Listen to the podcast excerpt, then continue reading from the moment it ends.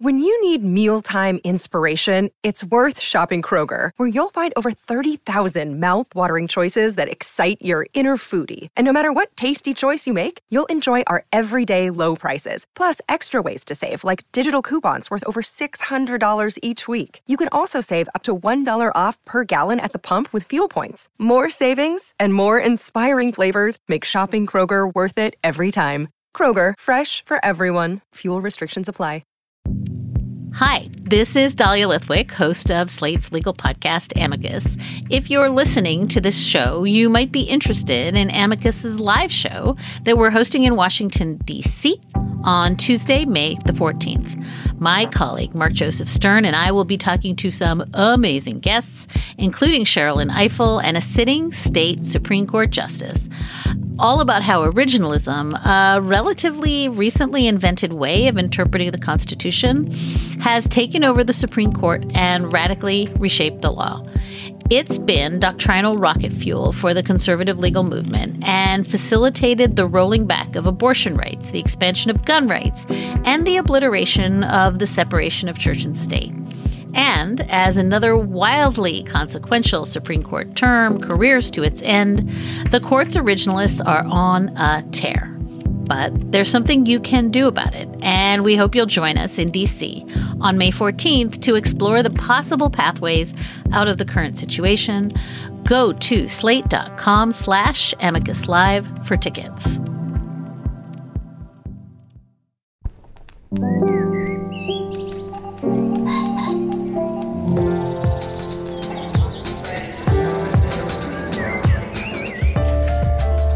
I'm Stephen Metcalf, and this is the Slate Culture Gabfest Rings of Power Wads of Cash edition. It's Wednesday, September 7th, 2022. On today's show, Rings of Power is the Tolkien prequel. It's on Amazon Prime. It is a lavish spectacle, but does it honor the master's vision? We will discuss. And then the feature film Breaking recounts the true story of Brian Brown Easley, an ex Marine who took a Wells Fargo branch hostage in search of some tiny, tiny measure of justice. Film stars John Boyega as Easley and the late, great Michael K. Williams as the hostage negotiator trying to save his life. And finally, we discuss the ethics of child actors. Uh, Dana's the parent of a child performer, so she will bring much to the table there. It's a subject also made topical, I think, as people know, by the Jennette McCurdy memoir and Nathan Fielder's controversial use of very young performers. We will discuss. Joining me is uh, Julia Turner, the deputy managing editor of the LA Times. Hey, Julia. Hello, hello. And of course, Dana Stevens is the film critic for Slate. Hey, Dana. Hey, hey. I'm very psyched to discuss all the above with both of you. It's nice to have the three of us together again. Shall we uh, dig in? Shall we make a show? Let's do it. Let's, yeah. All right. Well, um, as I think most people consuming media uh, these days, no world building has become the key to blockbuster making. Lord of the Rings is uh, kind of the original built out world in some sense. I think it's uh, still maybe its most intricately, sweepingly, fully conceived, built out, imaginative world, complete with genealogies and legends within legends, even its own famously made up language. So it makes some sense to milk it for all it's worth. Enter Amazon Prime with Lord of the Ring, Rings of Power, a sort of mammoth prequel spun out from a material that's taken from Tolkien's appendices to Lord of the Rings. So it originally comes from Tolkien's imagination. How much they've spun it away from that is a subject of some controversy among Tolkien heads. I'm not even going to try to recap the plot, but why don't we listen to a clip? In the clip, we're about to hear Nori, who's a Hobbit child uh, is being lectured about a hobbit's place in the world by Marigold, her protective mother. Wait, except Steve, they're Harfoots because it's like a thousand years before the thingamajig, and so they're Harfoots and not hobbits, maybe? They're pre hobbits? Okay. I, th- I, think they're like proto hobbits. no, that's fine. They're pre hobbits. Uh, shows you what I'm bringing to the table here today. Let's listen to the clip. I can't help but feel there's wonders in this world beyond our wandering. I've told you countless times. Elves have forests to protect, dwarfs their mines, mend their fields of grain. Even trees have to worry about the soil beneath their roots. But we Harfoots are free from the worries of the wide world. This is a huge splash. It's uh, highly budgeted. It's, I think, by any standard, it's beautifully produced, beautiful looking. Julia, let me start with you. Um, did you find yourself taken in by this material? Well, so they are releasing the show week by week, which I think is smart. Like, I think as we're learning about the streaming strategy, is when you have something that is incredibly highly anticipated and has a built in fan base, releasing week by week allows the conversation and the tension to build. But it also means that we're talking about two episodes that we've seen. And I'm curious to see how the show evolves because I do think that in the second episode, you kind of get through the like thicket of highfalutin, breathy. I mean, that clip we just heard is dreadful. Who would want to listen to that for hours? Like, I have a feeling there's a world out there. It's like, oh my god, you're not. That's like not a person. like it's just. I, I, will. I have to jump in and say I'd listen to hours of you doing that accent though. Um, well, we can we can arrange that if you'd like. But I was struck watching this by the comparison to Game of Thrones, and you know, I don't think it's unfair to compare it to Game of Thrones because, quite publicly, Amazon Prime, the streaming service that has not had that level of mega hit, has set out to create another Game of Thrones and spent hundreds of millions of dollars to do this. It's famously the most expensive television show ever made. And you can see it, it looks good. But Game of Thrones went at the kind of pomp and circumstance of a medieval fantasy with character and realism, right? Like the way that it was sort of shot and the way that the characters were introduced to us and the way that they spoke and the way that they behaved and their uncouthness and their crassness and their cunning. You sort of felt these like recognizable sparks of real humanity set in you know this land of legend and white walkers and a weird ice wall and dragons and whatever the heck and that tension is, I think, A, part of what made that show successful, and B, part of what made it appealing to a broad group beyond the type of people who think of themselves as interested in medieval style fantasy. And this show does not do that. Like, everybody speaks in that type of like long monologue about the battle between light and dark and the place in society and the kind of cutting, arresting humanism that was present in even the earliest Games of Thrones is, is not here. And I found it a bit eye glazy. On the other hand, by the end of the second episode, I was a little bit curious about where it was going, and maybe the show will be able to move past the kind of pompous world building into more interesting character development as it moves along. Dana, I think of uh, I think of first. Let me begin by saying many extraordinary people I respect um, love Lord of the Rings, but I nonetheless I associate it with kind of like the exalted incel identity of someone like Elon Musk. I can't think of a person more opposite to that than you. I'm curious whether you were taken in by this production at all. Because you mentioned Elon Musk, I feel the need to mention that he has already expressed his hatred of this particular Lord of the Rings adaptation. so maybe you like it, yeah. Which puts me more on its side just automatically. Yeah. But yeah, I'll take your, your question head on from my point of view. The thing that makes this particular adaptation worth watching for me is Morfydd Clark, who plays the young mm-hmm. Galadriel, the elf character, the elf queen in the future, who's played by Cate Blanchett in the Peter Jackson movies. And Morfydd Clark is amazing. I mean, this part mm-hmm. is a little bit of a, you know, your standard beautiful, brilliant, fierce Joan of Arc fantasy queen, but there's something about her performance that pushes it almost to the edge of obsession that I think is really, really watchable. And I just recognize her immediately. I can't remember now on the show if we talked about Saint Maud, which is one of my favorite movies to be released in 2020. Yeah, yeah we did, right? We talked we about it, and, yeah, and she really played good, yeah. obviously in that this kind of you know this driven mystic, this girl who has religious visions, someone who is kind of a Joan of Arc like figure. And maybe that's just Morfydd Clark's beat, and she will always play that kind of role. Or maybe I'm just, my love for St. Maud is influencing uh, my watching of this show. But whenever she is on screen, I'm excited and compelled. There are a lot of other stories that I care a lot less about. But this feels to me like it's sort of a Lord of the Rings light for people who don't want the violence of Game of Thrones, right? Maybe they want to watch it with their kids. I think it would be a pretty good family show. It is not the material, Steve, is not particularly up my alley, but I did love The Hobbit as a kid. I loved that book. Could not get through the rest of the Lord of the Rings books. Mm-hmm. Thought that I cared nothing about fantasy. And then found myself completely ravished by that Peter Jackson trilogy in the early 2000s, which I think still holds up as just great adventure filmmaking, you know, just beautiful sort of Miltonic epic filmmaking that is very easy to be snarky about, but it's also very hard to resist when you're watching mm-hmm. those movies. So it's a high bar to follow up on on those movies, which, you know, everyone, even people like me who are not particularly at home in the fantasy universe, loved. So what this show is trying to do seems like it's sort of mucking about in the margins of that mythology. As you say, it's based on the the appendices that Tolkien wrote for for the books.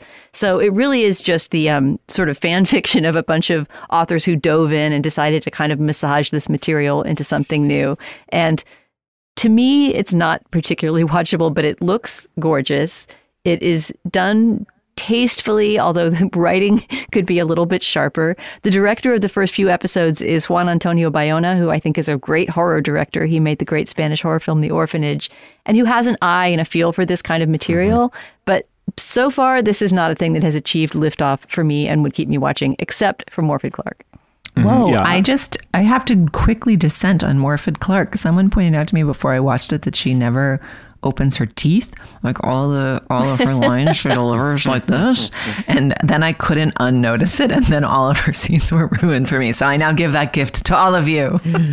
uh, that's funny. Uh, so listen, I have a kind of pet theory of binaries, which is like the world divides up into X people or Y people, and then there are these kind of pairs, these dyads. Like so, you're either Tolstoy or Dostoevsky person, a Lennon or McCartney person, a Beethoven or a Mozart person. I think the theory is facile and almost sure, surely wrong, which is why I'm going to apply it to there being Narnia guys or Lord of the Rings guys. You're either sort of Team C.S. Lewis or Team Tolkien. I was just down the line a Narnia guy. I couldn't. I found the mythologies and and and of just the general portentous tone of, of the Tolkien project impenetrable as a kid, never returned to it. But I'm with you, Dana, that the kind of like the Harry Potter movies. I didn't really, I mean, I read Harry Potter in bits and pieces to my kids trading off with my wife. I never really read an entire one through. It was fine. It wasn't really exactly for me, but you could tell watching the movies when we did them for the show that people brought their A game to the material because they thought it was worth honoring. And that's not always true with these huge budgeted projects. To use a slightly demeaning word or reductive word, a property, an intellectual piece of intellectual property that earns its huge budgets. It's it is a real world, a fully realized imaginative world, and deserves all of the CGI and money thrown at it. The question I kept asking as I watched this is it possible to find something riveting but also totally unengrossing? Like, what, how exactly is it possible that that's my experience of this? Like, this very small target I didn't know exist is exactly what this show has hit. As everyone has said, you guys included, it's visually stunning, it's beautifully cast and acted and it's just that portentousness about a mythology that means nothing to me going in right? So it's it's its core audience has to be fan serviced to the max and they want that experience of re-immersion in the world.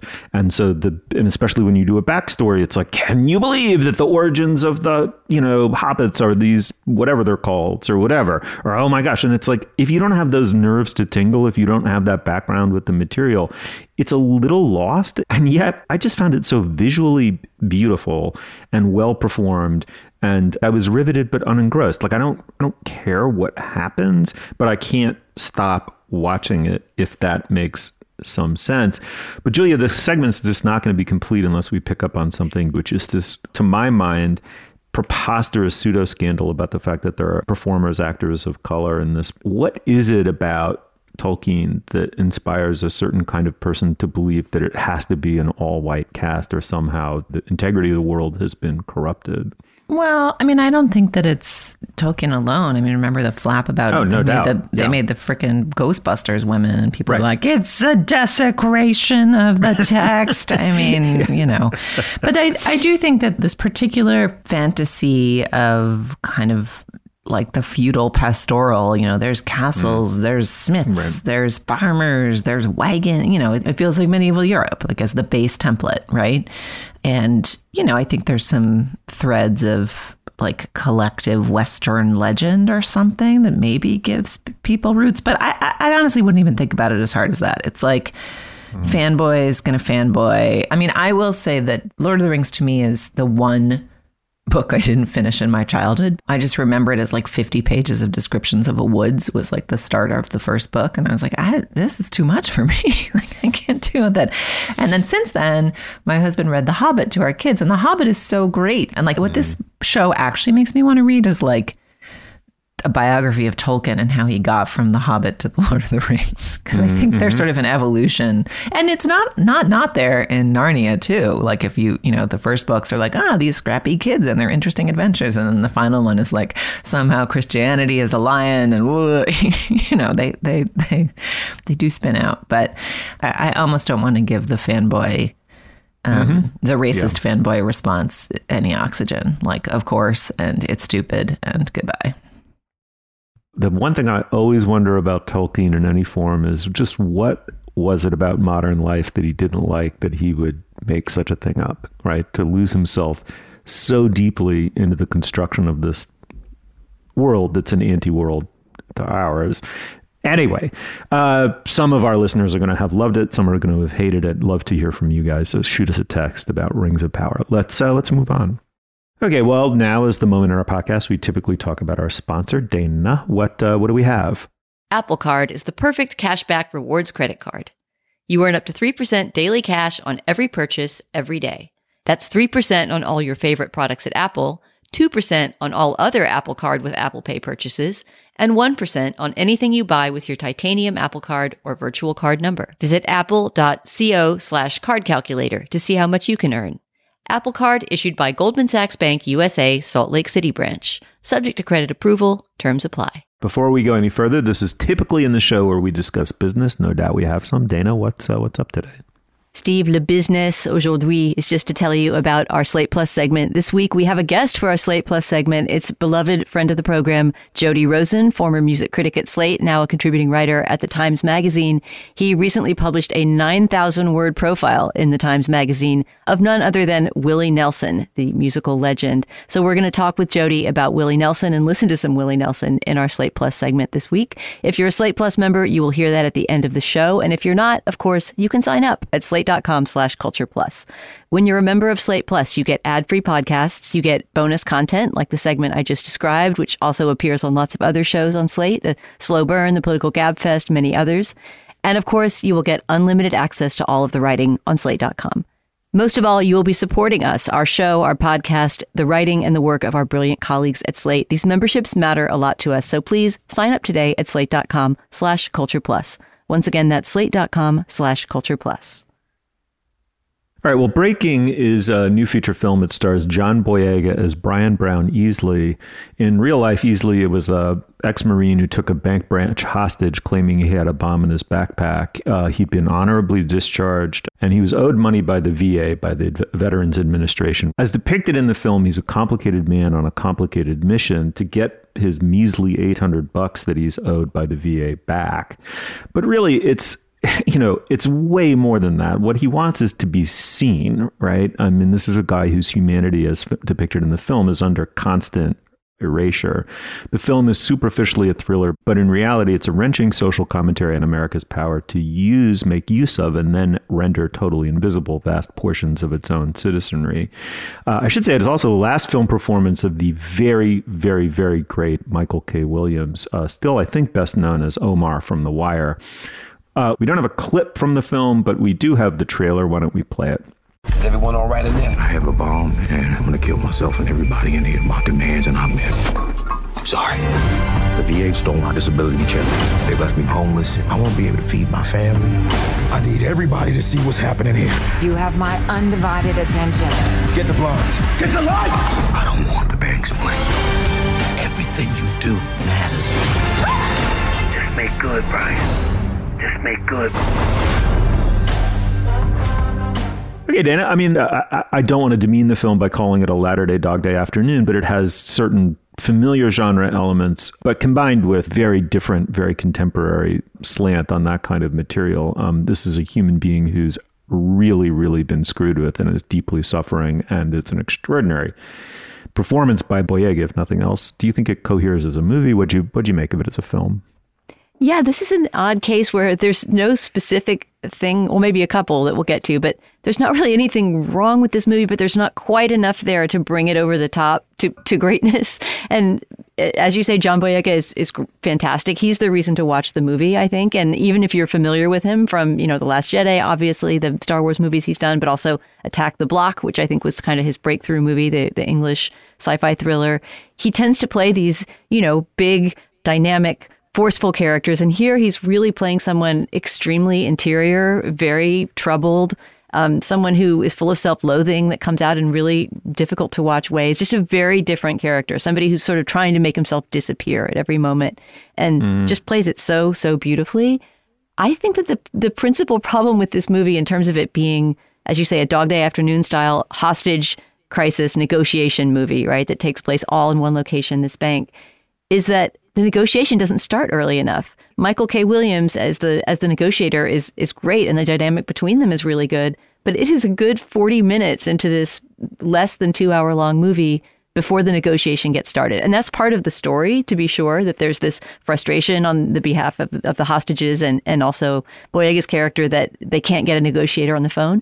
But at least Michael K. Williams' character could have been introduced in the outside world as someone who was trying to talk to them. It's almost as if this movie's second main protagonist on the side mm-hmm. of the mm-hmm. law and really the only good lawman in the movie, right? He represents the the the one figure who's actually trying to help and not just find a sniper to, to pick off this this um, prospective uh, terrorist he he doesn't the, the relationship doesn't really cement until the movie is practically over. And that was a really strange choice on the screenwriter's part because other than that this movie's kind of got it all. Like the two women who are being held hostage in the bank two bank employees played by Selenis Leyva and, and Nicole Beharie are both great. They're not quite given enough backstory. I'd like to know a bit more about them but the, the, the dynamic among those three works beautifully I like the understated nature of this movie and the fact that it doesn't build toward a big action climax. And without spoiling anything, I can say that most of the action toward the end takes place off screen.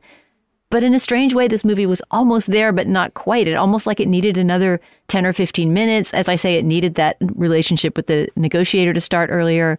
When it was over, I had a little bit of, is that it kind of feeling and also just a, a, real sadness at the tragedy of this story, which I think that in a way the the bigger reference would be Fruitvale Station, that Ryan Coogler mm-hmm. movie, right? Mm-hmm. Um, about the uh, also a true story about a black man hounded unfairly by the law and by the system.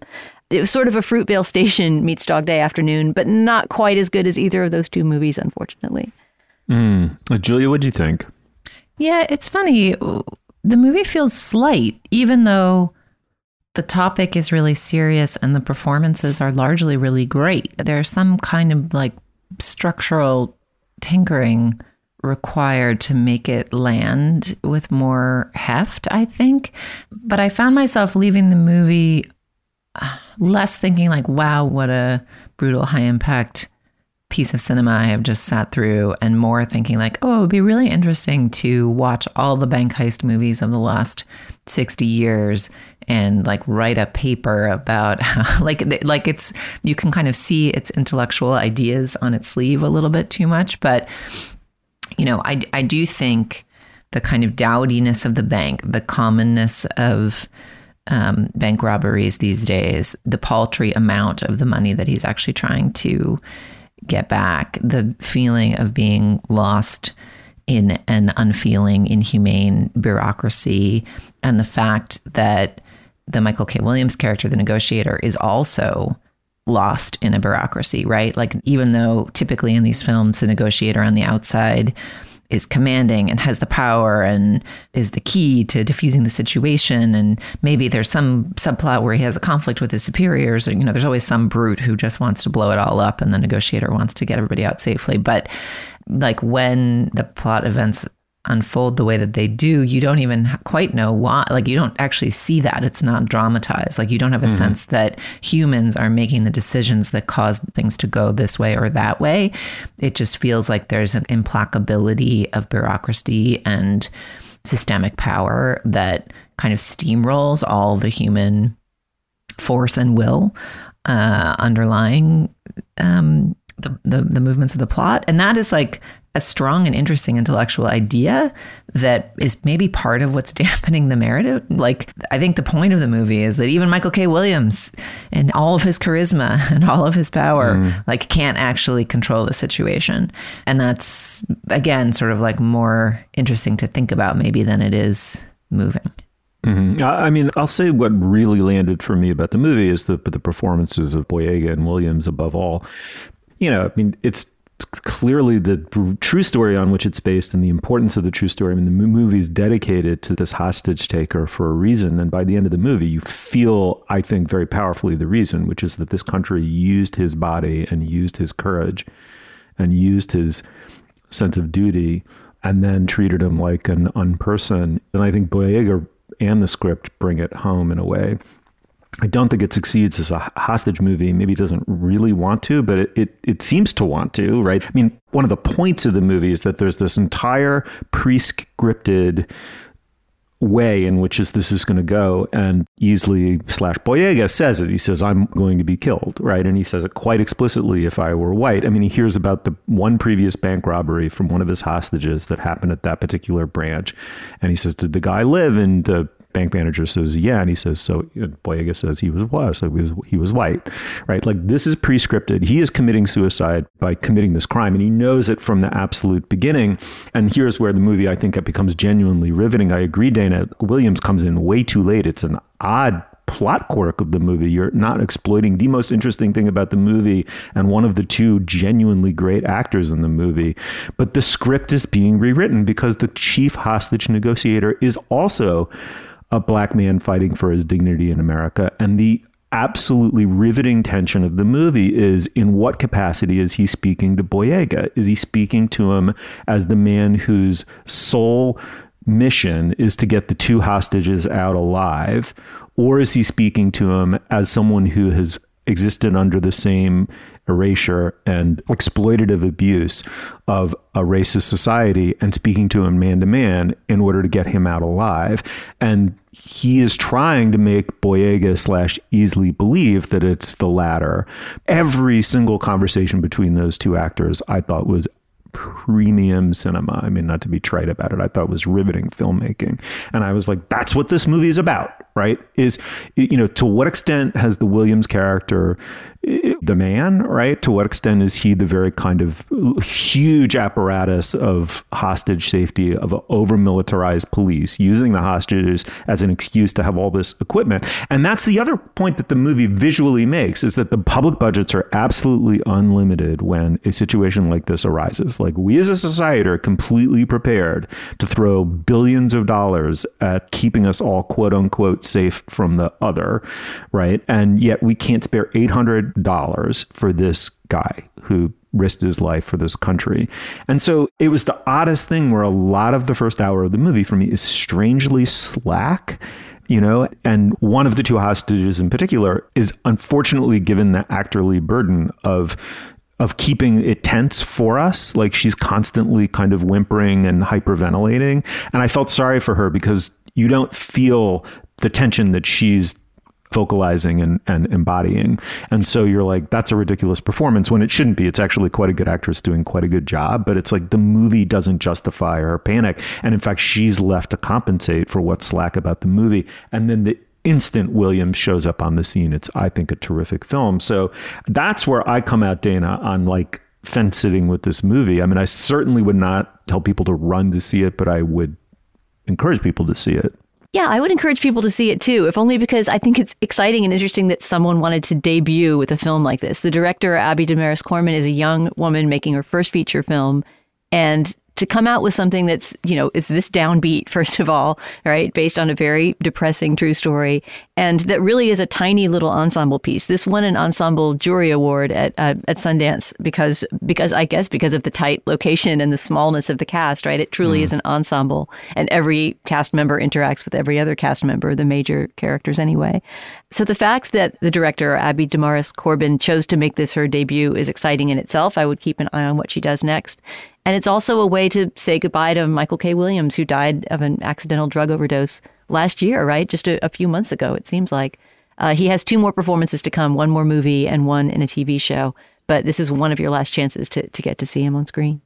Yeah, and I I would send people to this. I mean, it, it is interesting to think about. I, I actually kind of want to watch it again to look at more about the mechanics of how both of their humanity and agency, Michael K. Williams's and John Boyega's characters, is kind of crushed and lost here. And it's interesting what the film is doing with that tension and with with their charisma and their power and their and their inability to exert those forces on the world to any particular effect. So, yeah, I, w- I would send people to check it out for sure. Me too. The movie is breaking. It's in theaters now. It's not streaming yet. Go check it out and uh, talk to us about it online. Okay, before we go any further, now a word from our other sponsor, Dana. Hello, it is Ryan, and I was on a flight the other day playing one of my favorite social spin slot games on chumbacasino.com. I looked over the person sitting next to me, and you know what they were doing? They were also playing Chumba Casino. Coincidence? I think not. Everybody's loving having fun with it. Chumba Casino is home to hundreds of casino style games that you can play for free anytime, anywhere, even at 30,000 feet. So sign up now at chumbacasino.com to claim your free welcome bonus. That's chumbacasino.com and live the Chumba life. No purchase necessary. VGW, void, were prohibited by law. See terms and conditions 18 plus. All right. Well, I think an age old topic of how and whether you allow your children to appear in movies or on stage at a highly professional level when they're maybe a little young to make certain kinds of decisions for themselves has gained a new topical urgency. Thanks, I would say, to two things above all. There's the I'm Glad My Mom Died memoir by, by Jennette McCurdy, the actress who appeared as a very young girl on the iCarly TV show, which my kids watched. I kind of loved that show, uh, bonded with it and with them through it and that there are now horror stories. McCurdy has recounted quite vividly the nightmare she went through as the essentially the victim of her mother and various executives associated with the show. There's also Nathan Fielder has used kids some exceedingly I mean down to infancy in unusual unexpected ways in his very postmodern kind of quasi real, quasi very unreal TV show, The Rehearsal. So, Dana, I mean, one of the reasons we want to do this is that you are the parent of an up and coming child performer. You are the person least likely to be a quote unquote stage mom that I think I know. But I'm wondering whether or not you experience it as any kind of a dilemma to have a super talented kid who seems to be ready to make these kinds of leaps. Can I just note the irony of kicking off a segment that's linked to my daughter's acting and my relationship to it with a memoir called I'm Glad My Mom Died? oh, dear. well, to put it this way, I hope that I'm not setting up my daughter to write such a memoir one day it's really not that analogous in the sense that obviously my daughter is not famous and has no success on any kind of grand scale. In fact, that part that she had in Modern Love, while it was a big role in the script, she had a trailer all to herself and was third on the call sheet, was almost completely cut out. So that was, you know, one of her first experiences of the actor's life on screen, seeing yourself get completely cut out. And for the most part, what she has done is, you know, school plays and local drama camps and things like that. So she's hardly, you know, fighting off the paparazzi as she walks outside the door. But this is something that has interested me for a long time for all kinds of reasons. I mean, both because she has on her own really kicked off her her acting career and gotten into a performing arts high school and really started doing all of this stuff in a way that has made me think about what would happen, you know, if she were to become a performing child. And also because I just finished writing this book about Buster Keaton, who, you know, was an extremely famous performing child for the first 17 years of his life, 20 years of his life, something like that. And arguably had all kinds of emotional damage from that later in life that caused him to act out, you know, drink too much, have his life fall apart in midlife, and in many ways have a, a typical child actor's trajectory. So I guess maybe the question we're taking on is is it okay to let your children act? And I don't know that I have a great answer to that. I mean, there are a few stories, I guess, of currently working actors who had a smooth transition from being child actors to adult actors. Like Kristen Stewart comes to mind. People don't often think of her as a child actor, but she's been acting since she was 10 or so. Uh, Christian Bale, I guess, although we could argue whether or not he turned out okay, given he's got a few meltdown stories under his belt. But most of these stories that you hear, you know, from obviously Michael Jackson, Judy Garland, you know, the sort of big stories of child actors whose lives have gotten really, really tough. Um, it just seems like more often than not, you hear about stories where things go wrong. So it makes me sort of grateful that, you know, my daughter's part got cut and that maybe she'll get to become an actor in her own time as she becomes an adult. If it had been the case that, you know, when she was nine years old or however old Jennette McCurdy was when she started on TV, she had a TV show and, you know, had that kind of fame, then who knows? Would I have quit my job to Right. become her momager? Right. I don't know. It's all just speculative at that point. Um, yeah, Julia, it just seems to me there are so many fluid, unstable variables here. It's very hard to come up with a like, you know, hard and fast formula for whether or not one should X, Y, Z. I mean, you could be a terrific parent who withheld your kid uh, from this. You could be a terrible parent who withheld your uh, uh, kid from this. Uh, it seems so case by case in some sense. And by the way, as consumers, we want to watch kids cast as kids, right? Like we don't want, you know, we don't want.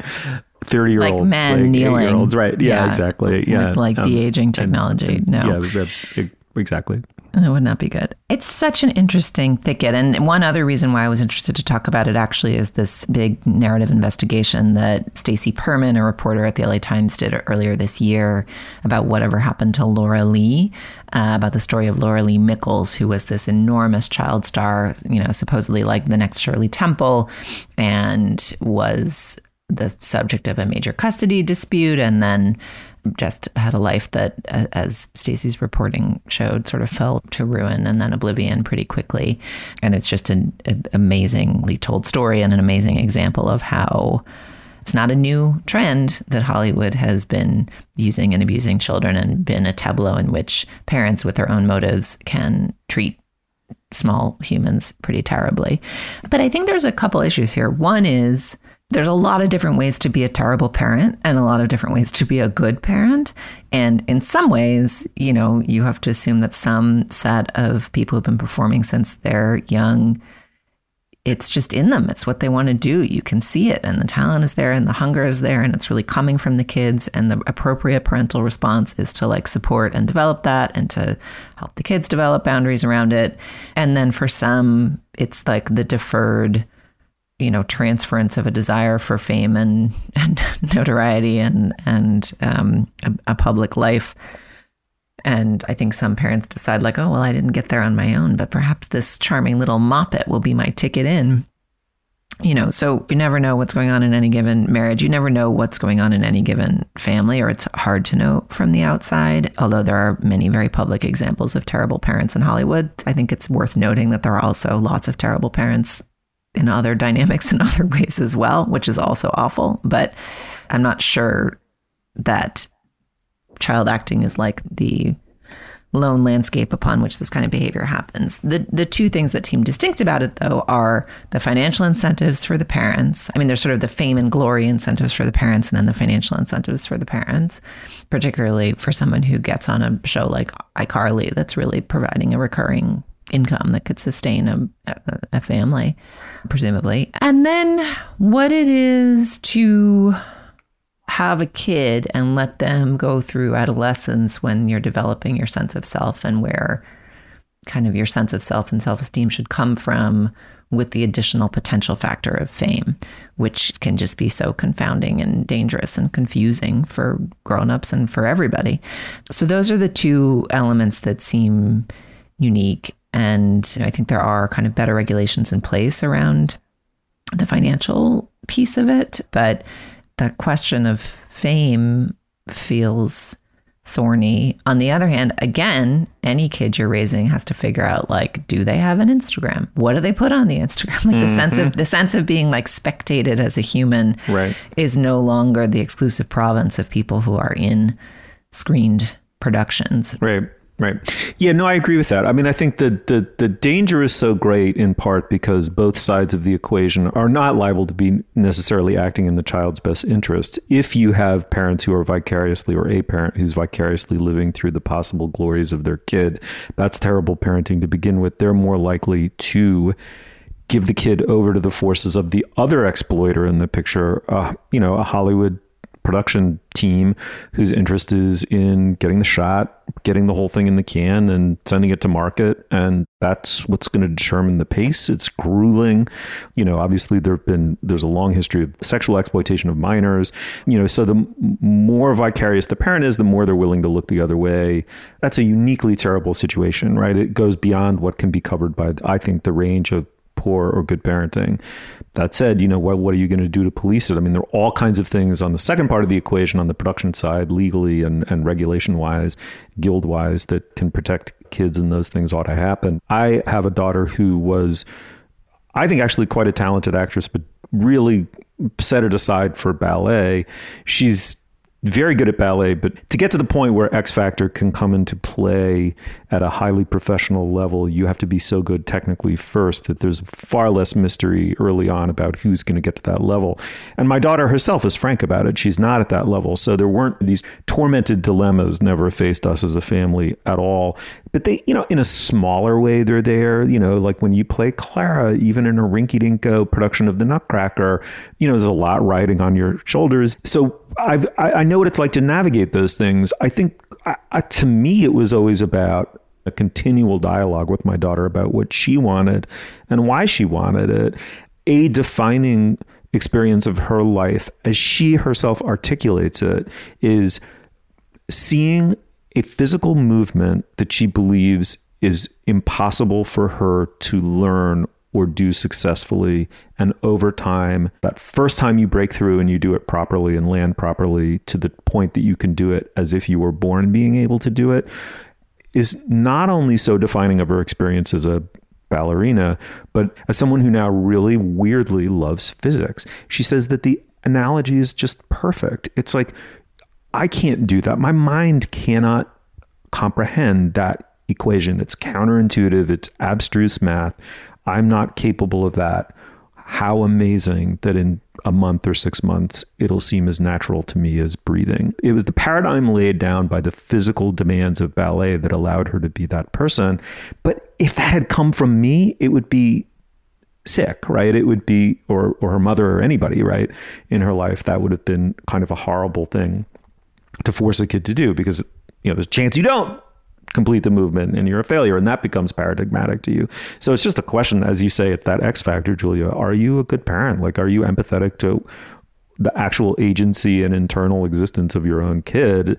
And how, how do you codify that right in this set of rules? Uh, i mean you just can't. Yeah and and comes back around to the question that like i think i, I still wrestle with people still wrestle with as grown-ups which is like there's work for glory, achievement, praise. There's the good and bad motives around working hard towards a goal, right? Which sometimes, you know, obviously a lot of times children have to work hard in school and to learn and within the context that is like intended for children to develop those skills. And I think child performance exposes them to the fact that those questions don't actually end, which is like, why do you work? Why do you work hard to achieve? Is it about you know, ego and what people say and and how it looks, or is it about the satisfaction of exerting yourself in the world and and that feeling and what what it means to try to to do that better? And those are just really big questions to put on children's shoulders. On the other hand, children are always thinking about the big shit, you know, like the mm-hmm. the notion that they aren't, can't, don't is is almost always wrong. I think I believe they clock us and they know what's up and they know the score. And the question is sort of how to connect with them and understand what they're really thinking and worrying about and coach them through all that rather than pretend it's not happening. Yeah, you know, I mean, I feel like I have a, I have trouble participating in this conversation without feeling like I'm bragging. But I I, I honestly think that 100% of my daughter's impetus to perform comes from her. Although I couldn't be happier than I am to have a daughter who's into performance. And as someone who spends my life watching art and thinking about art and writing about art, it's obviously great to to have her emerging in an artistic genre of her own. And she has, I think, more drive to do that and to, to develop herself as an actor and singer and dancer and performer than I had to develop myself as anything as a kid. Even though I also sort of realized a vocation early and knew that I wanted to do something with writing and language, it was much more in inchoate and just sort of like I want to daydream and read books.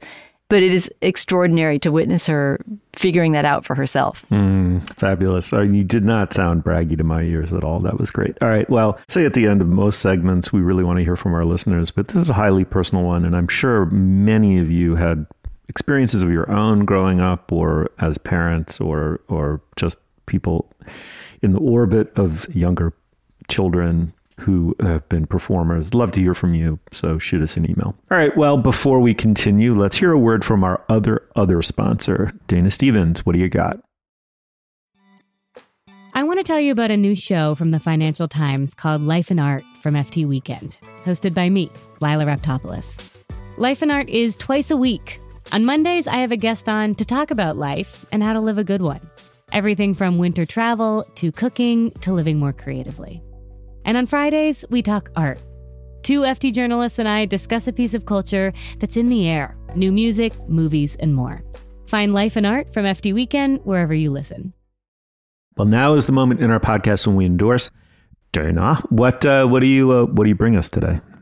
Well, since for our plus segment today we're having on friend of the program Jody Rosen to talk about Willie Nelson and Texas music, I thought I would recommend some Texas music. I was in San Antonio, my hometown, last week doing a book event, which was a great experience. My high school French teacher showed up and had me sign one of my books to her, which was a wonderful moment. Um, the kind of thing that you think about, you know, before you write a book and think, well, that could never really happen. Fun. It was so great. Uh, and while I was there, I saw a friend who is a musician who has a band called Buttercup that's been around. They're sort of a San Antonio institution. They've been around probably 20 plus years now and have various spin off side projects, etc. And as a parting gift, my friend Erik Sanden, who's the lead singer for Buttercup, gave me their most recent disc. It came out a few months ago and it's a pandemic album. It's a six song, almost like an EP, a short little album that's all autobiographical songs written by various members of Buttercup, who I guess I would characterize as a kind of indie band. I don't know what their style is exactly because they change from album to album, but this is a very quiet, acoustic style indie album anyway. And it's called Specs, an autobiographical record by Buttercup. And if you really want to support the band, please listen to it on Bandcamp. You can hear all their music from the last few decades on Bandcamp, or you can buy a disc there as well. That sounds amazing. Uh, Julia, what do you have?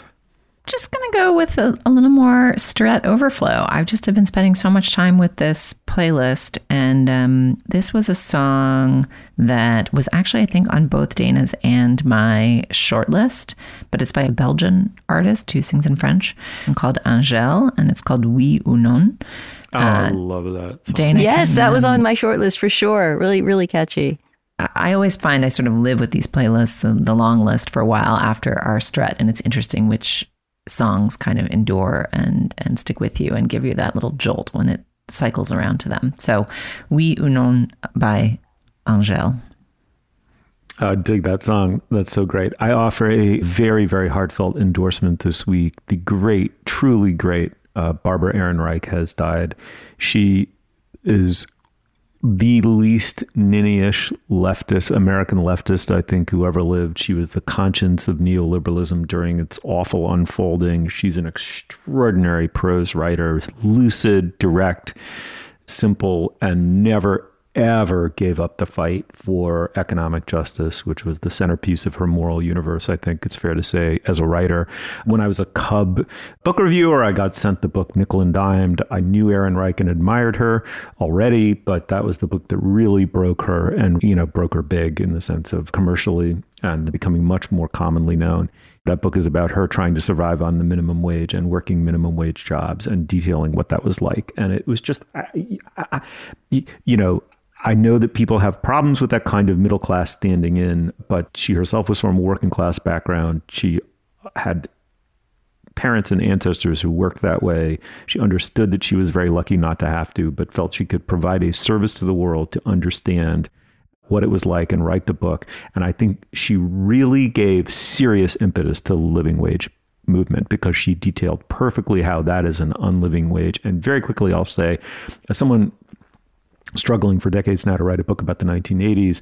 You know, there aren't very many good books about that decade in my estimation. She actually wrote by far and away what I think of the, is the best book about the 1980s called Fear of Falling. And it's a book that sort of fell through the cracks. It's forgotten. It was written in 88, I believe, but it was sort of about the fate of the middle class under what wasn't yet really widely called neoliberalism. She doesn't use the word, but under Reaganism effectively. And it is both the perfect encapsulation of what was happening and why that change was consequential and was bound to stay that way, but also it was just prophetic for what we've all been through since. There's this radical, continual undermining of everything by the forces of a globalized capitalism, and there's no other way to put it. So Barbara Ehrenreich, the great Barbara Ehrenreich, I believe at the age of 81, has passed away. Honor her by reading her work. I, I cannot recommend it more highly. You know, I'm so glad you mentioned her, Steve. I just was thinking about her impact and about just how profound that book, Nickel and Dime, was not just in the living wage movement, but I think in really putting a deeper understanding of income inequality and what the working class had evolved into and what kinds of lives those wages allowed. I don't know. I just think it's such an important and influential book in terms of paving the way or using the tools of, of narrative nonfiction journalism to help a broader set of people understand the stakes and the landscape. I'm intending to go back and read it again, but I, I just think her influence cannot be overstated. Well, yeah, thanks for that, Julia. That's that's beautifully put. And thank you so much. What a really nice show. Thank you, Steve. A lot of great stuff today. Thanks, Dana. Yeah, it's nice to be back all together again. You'll find links to some of the things we talked about today at our show page. That's slate.com slash culturefest. And you can email us at culturefest at slate.com. Our introductory music is by Nicholas Patel. Our producer is Anna Rubinova. Our production assistant is Nadira Goffe for Dana Stevens and Julia Turner and Jody Rosen, Supreme friend of the program. I'm Stephen Metcalf. Thank you so much for joining us. We will see you soon.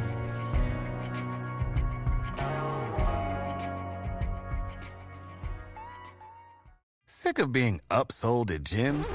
My guy, you're currently a base member. For $90 more, I can upgrade you to our Shred membership. For 130 more, you'll be a Swole member. And for just $300 more, you'll reach Sweat Platinum. At Planet Fitness, you'll get energy without the upsell. Never pushy, always free fitness training and equipment for every workout. It's fitness that fits your budget. Join Planet Fitness for just $1 down and $10 a month. Cancel anytime. Deal ends Friday, May 10th. See Home Club for details.